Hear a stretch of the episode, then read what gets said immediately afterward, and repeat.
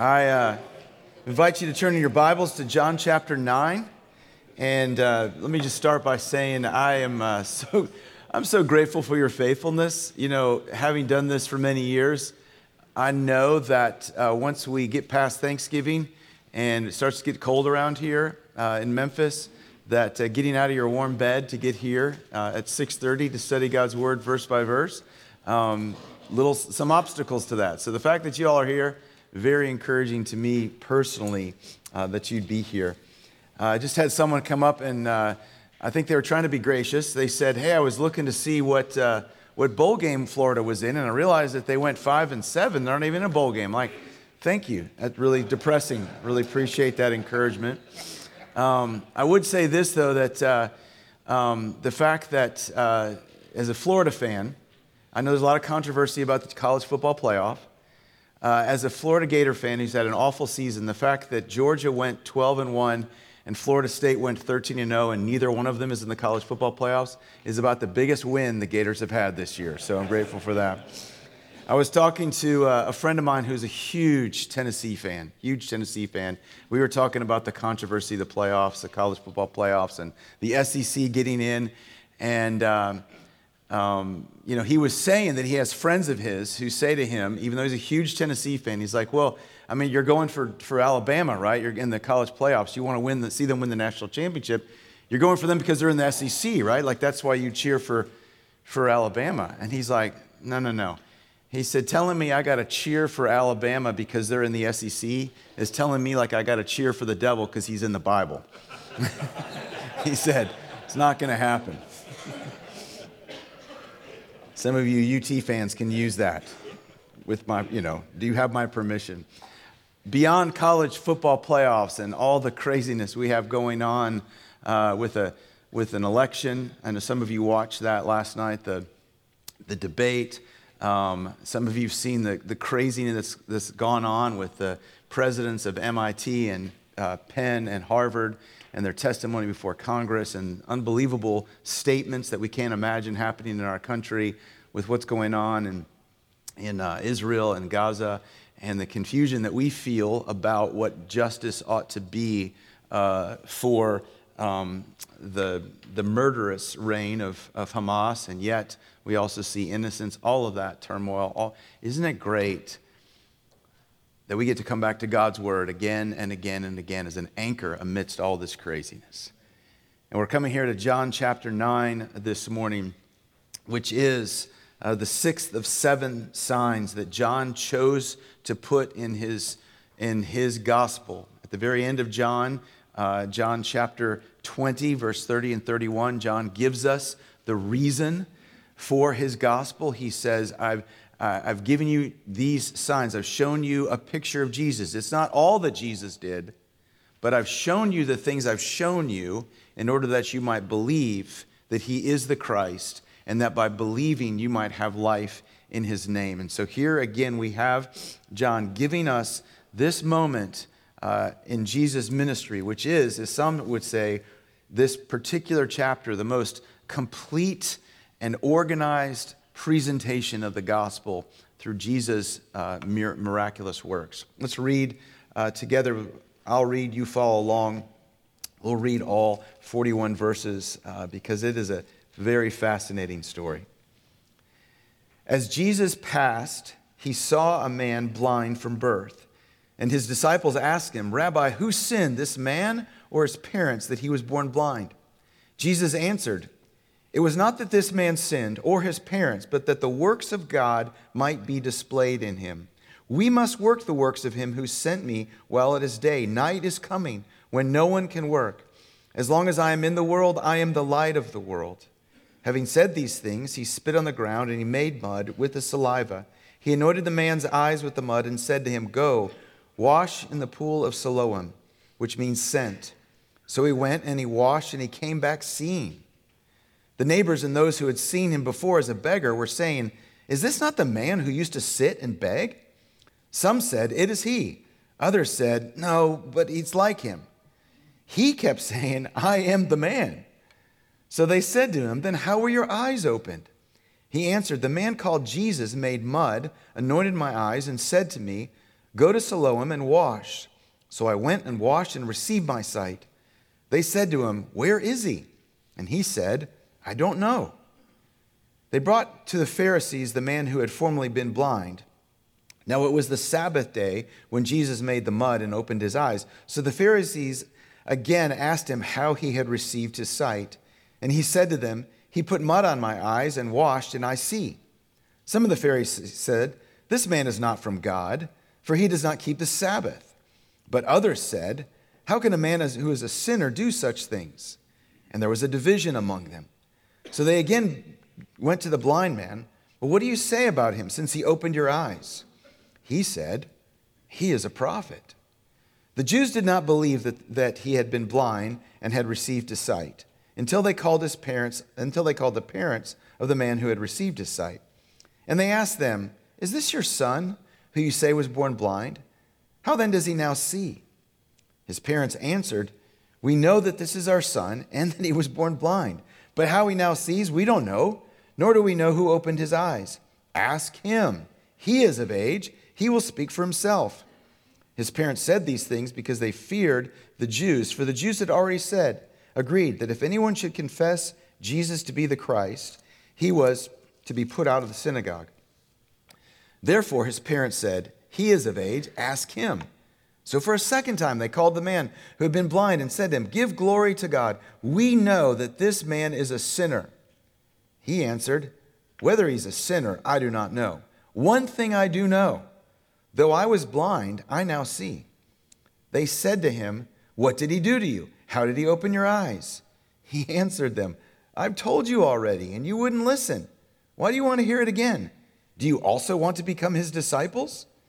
And they reviled him, saying, You are his disciples, but we are disciples of Moses. We know that God spoke, has spoken to Moses, but as for this man, we do not know where he comes from.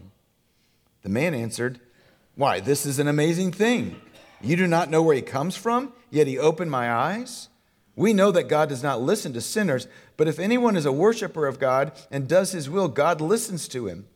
Never since the world began has it ever been heard that anyone opened the eyes of a man born blind. If this man were not from God, he could do nothing. They answered him, You were born in utter sin, and you would teach us? And they cast him out. Jesus heard that they had cast him out, and having found him, he said, Do you believe in the Son of Man? The man answered, And who is he, sir, that I may believe in him? Jesus said to him, you have seen him, and it is he who is speaking to you. And he said, Lord, I believe. And he worshiped him. Jesus said, For judgment I came into this world, that those who do not see may see, and those who see may become blind. Some of the Pharisees near him said, heard him say these things. And they said to Jesus, Are we also blind? Jesus said to them, If you are blind, you would have no guilt. But now that you say, we see, your guilt remains. There's three things I want us to see here in this amazing picture of Jesus. And remember, it's what's on the front of your notebook knowing Christ. That's why we're here. We want to understand him better. We want to, to know this Jesus who has opened the eyes of the blind. Many of you in here, maybe all of you in here, would say, Yes, I remember the time or the season in which God opened my eyes, gave me spiritual sight. Let's look again very carefully at this Jesus. The first thing I want us to see is the compassion of Christ, the compassion of Christ. It's very, very interesting here that, uh, that, that the Lord Jesus takes this moment of physical healing and teaches us a picture about who God is. It starts with this blind beggar, this blind beggar, helpless in almost every way. He's certainly physically blind, but since he's been blind since birth and he's in a, in a culture and a society where he had no way to make money, he's therefore also uh, socially uh, helpless and he's economically helpless. I mean, his existence depends on him just sitting there begging and receiving money. That's who he was. He was an outcast. That he was still alive was amazing. That he had food, that he had a, a way to get around completely helpless. And yet, I love the opening phrase of John 9 Jesus saw him. There's a whole lot of sight words in John 9. And it begins with Jesus seeing the man. Jesus saw him. And then comes this disciples' question. And this is a, this is a whole nother sermon. It's very interesting. They say, Jesus, uh, who sinned, this man or his parents? Because in that culture, and we'll get to ours in a second, their, their thought was listen, if something bad's happened to you, you have some disability, well, certainly the reason you have some disability or something hasn't gone right for you is because you clearly have ticked God off. You've done something wrong, you've sinned. And so they want to they want to know, Lord, which one is it? Is it and you say, well, how could he sin if he was born blind? How could he sin in the womb? Actually, the, the Pharisees and the religious leaders at that time in their theology had some thought that it was possible for you to sin in the womb. And so they're wanting to know, Jesus, what's your, what's your theology around this suffering, around this brokenness? And that's not too far off from us. I mean, we probably wouldn't be as bold to say that, but isn't it interesting that we usually think when we see someone who is uh, uh, struggling, when you see a person who's beggar, a beggar, isn't it often our instinct to think that they, did, that they, didn't, they didn't work hard enough? They didn't figure out how to do this life well enough. They, they, there's something about them that's broken that's made them be in that position. That's our tendency. Our tendency also is often to think is when bad things happen to us, well, maybe I should have done this. Maybe God is upset because of this and he's, he's these are the, I'm being punished for this. On the flip side, sometimes we wrongly think, gosh, you know, if I just do this, this, and this, it's all going to go okay with me. Now, it's clear in Scripture there is a connection between sin in the world and brokenness and pain. That's clear. But here, Jesus, in many other places in Scripture, makes it clear you can't take that and go one to one on an individual life. You can't go and say, okay, well, that, that thing's happened to that person because God's a little more disappointed with them than they are with me. We got to be careful with that because we can get self righteous really fast, like the Pharisees, like maybe even the disciples. When we look at people who are struggling with brokenness, struggling with uh, things in their lives, suffering in their lives, and we tend to, th- and when we think, well, they must have not done something right, what we're really saying is, I'm, I, but I am doing something right. That can either lead to great arrogance or it can lead to great despair when you start going through suffering. Jesus said, neither. And then he says something interesting about suffering. He said, This is before us that the works of God might be revealed. Now, there's a, there's a, there's a mystery about, there's a mysteriousness about suffering in the world. Suffering happens because of brokenness. Why does it happen in your life? Why, does, why is that happening to you? We don't always know. There's nothing in, in the book of Job that suggests that Job even know, knew in this lifetime why what happened to him happened to him. But in that, God is always working. That's what Jesus is saying. In all of suffering, I am working. In all the things that don't make sense to us, I am working. I'm doing the works. So let's look at that. God is at work. He's the answer to all the suffering, all the mysteriousness of the suffering, all the confusion, all the questions. God is at work. Here he is, the blind beggar. And then Jesus goes on and he says, I'm the light of the world. This goes back to what Barton taught last week. Jesus says, I'm here, I'm the light of the world and I'm about to go to work. By saying he's the light of the world, he's saying he's God. By saying, hey, we got to do the works of God, watch this, he's saying, I'm God. And John wants his readers to know that. Jesus is making it clear who he is when he says, I am the light of the world. And then why the mud? why, you know, I remember reading this long, long time ago when I was probably in high school and thinking, that's the weirdest thing ever. Why? Why does Jesus spit on the ground, make mud, put it on? Jesus could have just said, Go ahead and see, and it could have happened.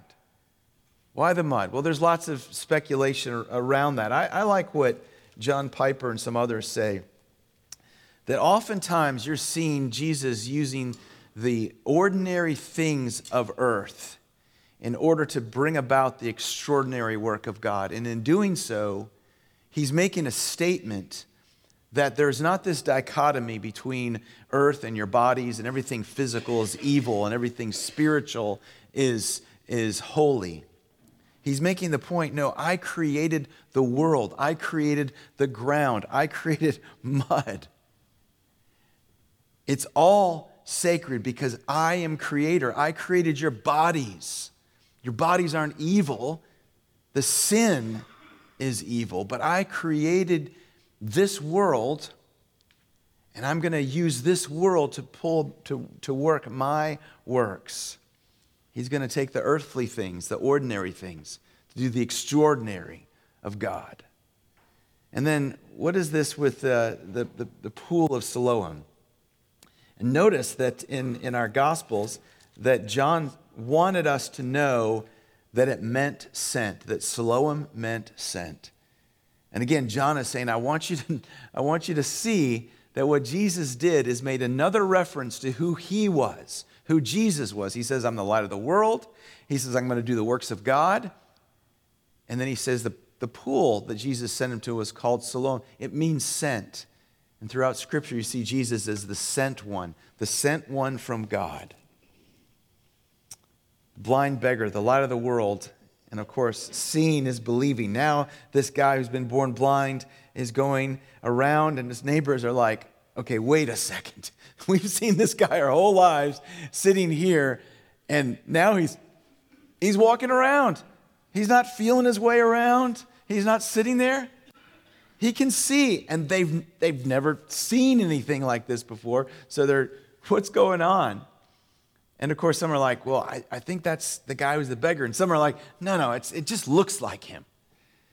And of course, it's hilarious, the humor of this, because the man's like, no, I'm the guy. I'm the beggar. Isn't it beautiful when you see in Scripture the, uh, not just the spiritual things, but just the, the normal humanity, the, the normal humor, because it reminds you this really is the true God. This is history. This isn't, this isn't just somebody writing down religious thoughts. This is something that happened. And we can imagine that. This guy going around like, no, it's me. It really is me. I'm really the guy. The blind beggar. And this blind beggar has come in contact with Jesus who saw him because the blind beggar could never see Jesus. Notice that. The blind beggar doesn't call out to Jesus. And you see, you're beginning to make the connection, right? John is wanting us to make the connection that there's something more than physical sight at play here. There's something beyond physical sight that is play here. And John is wanting us to, to see clearly that this is all Jesus doing. The man had nothing to do with it. The man had absolutely nothing to do with it. It's all Jesus. Well, Moving on, next we see the controversy uh, around Christ. And this controversy Jesus caused on purpose. Again, Jesus could have said, You're healed, you can see. But Jesus knew, well, one, that by healing this man, you could only, the Sabbath law says you can, you can work works of mercy if the person's going to die. But the, the blind guy wasn't going to die. So, already by healing him, he already broken the Sabbath. Then there's this rule about kneading bread. this rule about like that, the Sabbath rule that to, to knead bread, to knead dough, you know, to, and to make mud would break the Sabbath. So Jesus knew I'm about to cause a controversy. I'm, I'm going to cause a problem for some people right now. and so doing that. And then not only that, by sending this guy to the pool of Siloam and saying, Hey, I want you to go walk this distance and go. So Jesus is breaking at least three Sabbath laws. And he knows exactly what he's doing here.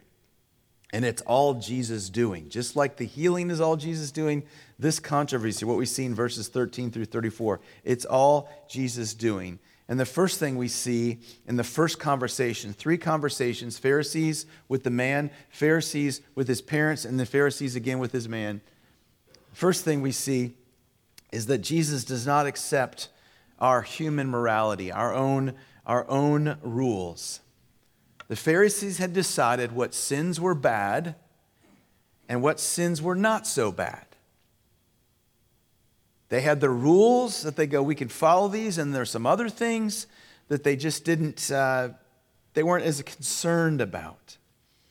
And then this led to them being more concerned with the Sabbath laws than giving sight to the blind. So their, their legalism, their moralism, led them to pull out certain things and say, these are bad sins.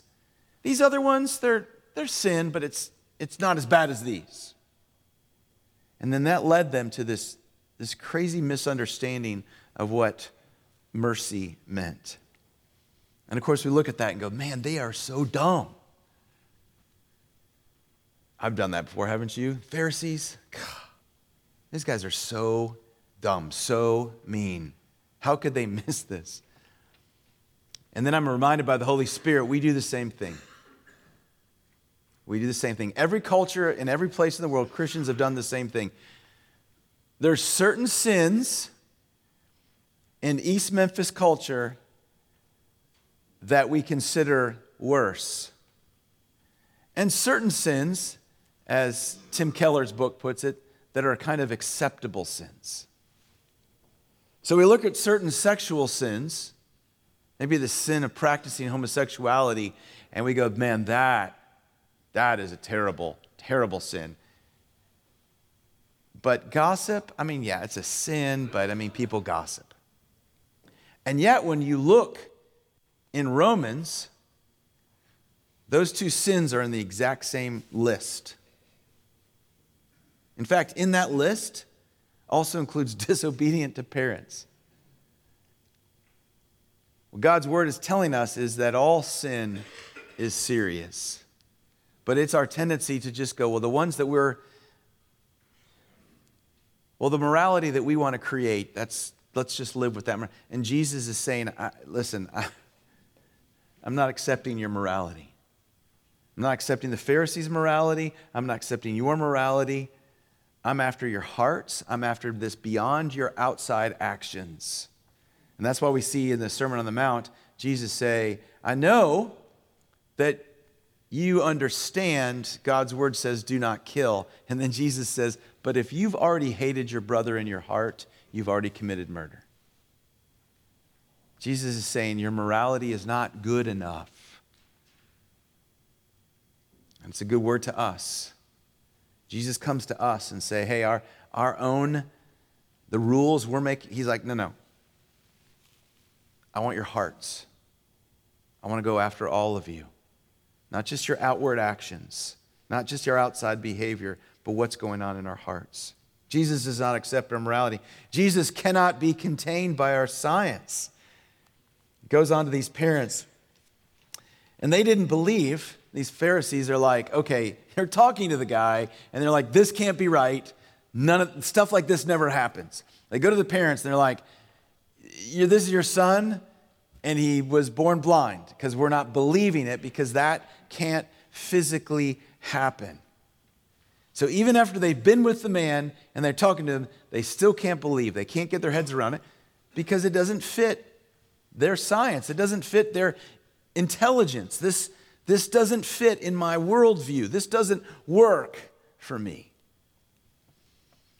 And isn't it interesting, even today, in fact, in every culture, in every every uh, decade, every century, there's always this thing of, well, we've somehow got to make Jesus and the Bible fit into our human science, which is crazy because he's like, he's God, so of course he would be beyond that. I love what Alistair Begg says. You know, you, you, you find even, even liberal scholars trying to explain miracles away, right? And it's like, okay, yeah, Jesus didn't walk on the water, that's not, it looked like Jesus walked in the water. See, actually, the boat was like in about four to five inches of water, That's where the boat was. And so Jesus was, was walking on the ground, but it looked like he was walking on the water. And as Alistair Begg says, he says, You know, it's crazy. In trying to explain away the miracles, we actually create something that's more of a miracle. Because how is this heavy boat full of fish floating in four inches of water? Now you got to explain that. And over and over again, you see that. You see, explaining away the miracles just creates a whole, you're like, okay, wow, well, that's a new miracle you've just created. And you see, it's God. He can do whatever He wants. And God is the one who actually created our world, He created our science. It's interesting. I know some of you have heard this, know this.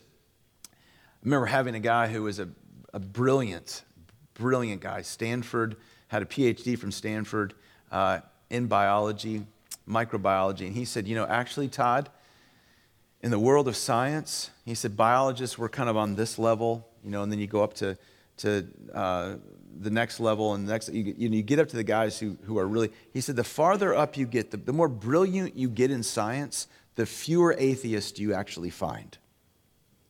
Because it just doesn't work. Random selection, randomness doesn't work.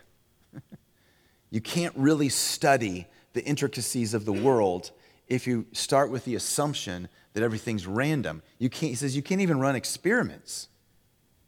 You have to actually believe that there is some kind of form and structure in order to run the experiment. Again, that makes sense, right? Jesus here says, Listen, I'm not contained. I'm not contained by your science, by your intelligence. And then, thirdly, Jesus won't submit to our religion. The Pharisees had a huge problem actually, we talked about this before. They clearly knew that Jesus was from God. They, that was their struggle. They, they knew this guy is supernatural. They knew that. What they didn't want, they didn't want him as their Messiah. They could see clearly that this guy is supernatural. He, it, appears he's from God, or, but they did not want him being their God, and they certainly didn't want him being the Messiah, the one that they had, the anointed one that they had waited for. And so the Pharisees' response in this hilarious conversation with this man, where the man says, You're asking a lot of questions. Do you want to be his disciple? And so, what do they start with? They start with their theology. And their theology is, well, you're, you're maybe one of his disciples, but we are disciples of Moses. Let us tell you, here's our theology. And the man says, well, that's amazing, because clearly this man's from God. And again, they were so stumped that when their theology didn't work, they just had to cancel this guy. Well, you're a sinner, and you can't talk. You, you don't know what you're talking about. And literally, that's, I mean, it's kind of a silly argument, but it's like, it's like they're five, right? You try to explain something to the five year old, they have their reasoning, the reasoning doesn't work. and so their response is to their friend, Well, you're just stupid, and I don't like you. I don't have an answer, but I'm not listening to you anymore. And that's what happens here because Jesus doesn't fit into our religion. And, brothers, that's our problem. I would tell you, Jesus doesn't fit nicely into our East Memphis Christianity. He hasn't fit nicely into any culture's Christianity. I love how Tim Keller puts it. If God is truly God, then he would have to be able to transcend all cultures. He'd have to be able to connect with every type of culture in the world. And it is one of the fascinating things about Christianity.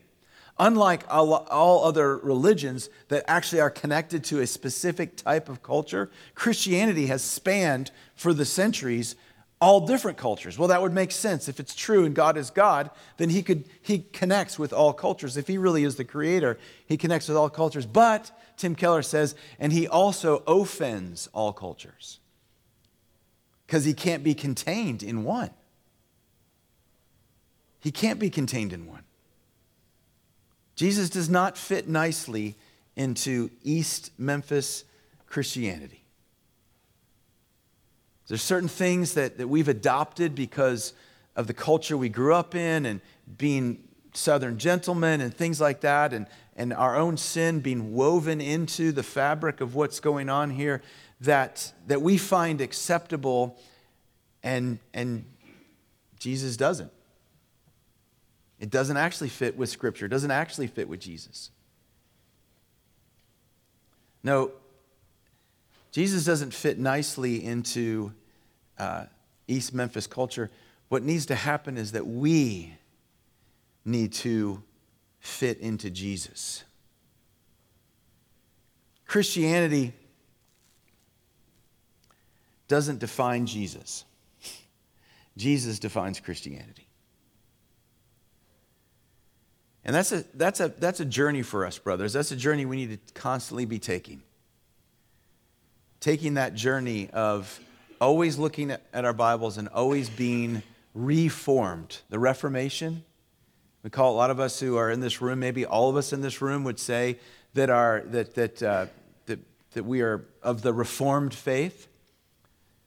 Well, at the core of it, reformed means this that we're continually getting out of form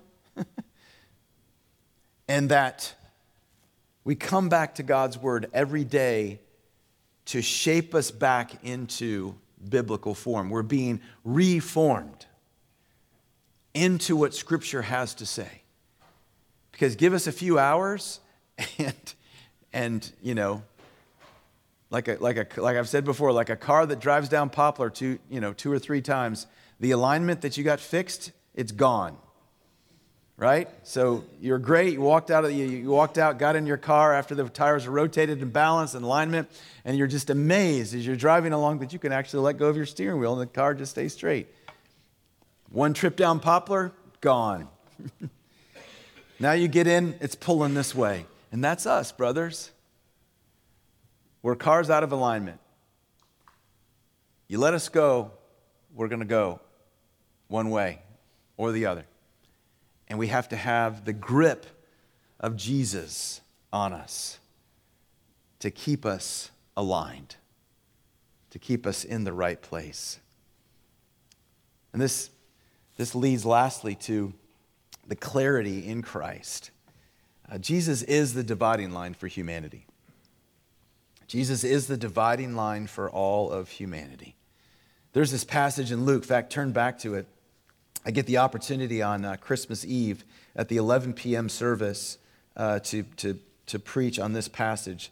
I'm only going to give you a few of the verses, verses 33, Luke chapter 2, verse 33 through 35. this is when Jesus is presented at the temple as a baby. And there's Simeon. There Simeon is. He's been waiting. He's been waiting because Jesus promised Simeon, I'm going to let you, I'm not going to let you see the Messiah before you die. And now Simeon gets to see him. In verse 33, it says, And Jesus' father and mother marveled at what was said about Jesus. And Simeon blessed them, and he said to Mary, his mother, Behold, this child is appointed for the fall and the rising of many in Israel, and for a sign that is opposed and a sword will pierce through your own soul also, so that the thoughts from many hearts may be revealed. Jesus is the dividing line. He's going to make things clear in people's hearts where we really stand. And so this controversy is on purpose because Jesus wants to make things clear. And he starts by making things clear to this man. Jesus' ultimate intent all along was not just to heal his physical blindness, but to heal his spiritual blindness. He wanted to heal this man's spiritual blindness. He wanted not to just give him sight to his eyes, but he wanted to give him sight to his heart and his mind. That's what Jesus' intent was. And, brothers, you know this. Before we knew Christ, we were all blind beggars. We were all blind beggars, unable to see Jesus. We didn't, we didn't even, many of us didn't even realize we were blind. That's how blind we were. we thought we could see. And we were helpless to do anything about our condition. We were morally corrupt. And maybe we tried. Maybe some of you tried to be good men. I'm going to try to be a good. And you, you, like me, we couldn't even live up to our own rules. Our own set of morality, we couldn't even succeed at that every day. We were that morally corrupt, that blinded. And in our blindness, as blind beggars, Jesus came and gave sight to us. He saw you. Jesus saw you. And he says, I'm going to give you sight. I'm going to open the eyes of your heart. And you're going to be able to see me. And you can, you can look back like I can and recognize as we see the difference. Wow, that was all Jesus doing. This had nothing to do with me being smarter or figuring out theology or figuring out, oh, yeah, I compared religions and it all made sense to me because I'm so smart, I can figure out where religion is right. You and I both know we are blind beggars. And Jesus opened our eyes. It was all His doing. He was the one. We could only rely on Him, it wasn't about us. And then there's these sobering verses as Jesus talks about being blinded by the clarity that he brings. They're sobering verses because it makes clear what we find in other places of Scripture. It's very dangerous to hear the gospel and walk away. It's very dangerous to sit in a church week after week year after year and not surrender to Christ. It's very dangerous to sit at Amen Bible study week after week, year after year, and not surrender to Christ. Because when we're given the gospel, when, and, and a rejection of that just hardens our hearts, it brings calluses on us. And so the gospel either of Christ either draws us to him or it it pushes us away. And doing youth ministry for all those years, 27 years of youth ministry, always trying to present the gospel to students. I knew these students, a lot of these students well, hung out with them at school, coached them in soccer, all of that. It was always in the back of my mind how scary it was that some of these young men and women refused to receive the word that was given to them because I knew they were heaping damnation upon themselves by walking away. There's a clarity that Jesus brings in this. There's a call to us to respond to all of that. And so there's both beauty and offense in the gospel of Christ. The beauty is that he opens our eyes. The, the offense is that in order to open your eyes, you've got to actually believe that you're a blind beggar you actually have to come to the realization that you actually can only come to as Christ provides. It's all His doing. Come to the realization I'm a blind beggar. And unless Jesus sees me and opens my eyes, I've got nothing. That this salvation is all of Jesus and nothing of me. I want to close. I've mentioned this before. Some of you have seen it. I watch it about every other month. I'm going to close with uh, this video clip, um, about three minutes long. Um, my, my preacher crush, Alistair Begg. Some of you have seen this, some of you have heard about it. It's a great description that it's Jesus that opens our eyes, that it's all Jesus, that it's everything is about him. He's the one, it's all his doing. Let's watch this and then we'll uh, close in prayer. Without the preaching of the cross, without preaching the cross to ourselves all day and every day, we will very, very quickly revert to faith plus works as the ground of our salvation. So that to go to the old uh, Fort Lauderdale question, if you were to die tonight and, and, and you were getting entry into heaven, what would you say? If you answer that, and if I answer it in the first person, we've immediately gone wrong. Because I, because I believed, because I have faith, because I am this, because I am continuing. Loved ones, the only proper answer is in the third person because he, because he. think about the thief on the cross.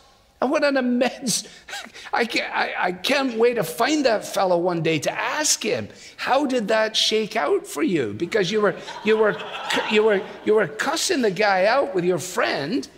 You've never been in a Bible study. You never got baptized. You, never, you didn't know a thing about church membership. And, and yet, and yet you made it. You made it. How did you make it? That's what the angel must have said. You know, like, what are you doing here? Well, I don't know. What, what do you mean you don't know? Well, because I, I, don't know. Well, you know, we, uh, uh, excuse me, let me get my supervisor. They go get the supervisor ranger. So, we're just a few questions for you. First of all, are you, are you, are you, are you clear on the doctrine of justification by faith? the guy said, I never heard of it in my life. And, and what about, uh, let's just go to the doctrine of Scripture immediately. This guy's just staring. And eventually, in frustration, he says, On, on what basis are you here? And he said, The man on the middle cross said, I can come. Now, now, that's the, that is the only answer. That is the only answer. And if I don't preach the gospel to myself all day and every day, then I will find myself beginning to trust myself, trust my experience, which is part of my fallenness as a man. If I take my eyes off the cross, I can then give only lip service to its efficacy while at the same time living as if my salvation depends upon me. And as soon as you go there, it will lead you either to abject despair or a horrible kind of arrogance. And it is only the cross of Christ that deals both with the dreadful depths of despair and the pretentious arrogance of the pride of man that says, you know, I can figure this out and I'm doing wonderfully well. No, because the sinless Savior died, my sinful soul is counted free, for God the just is satisfied to look on Him and pardon me. Let's pray, brothers. Heavenly Father, for those of us in this room who've had our eyes opened, it was only because the man on the middle cross did it.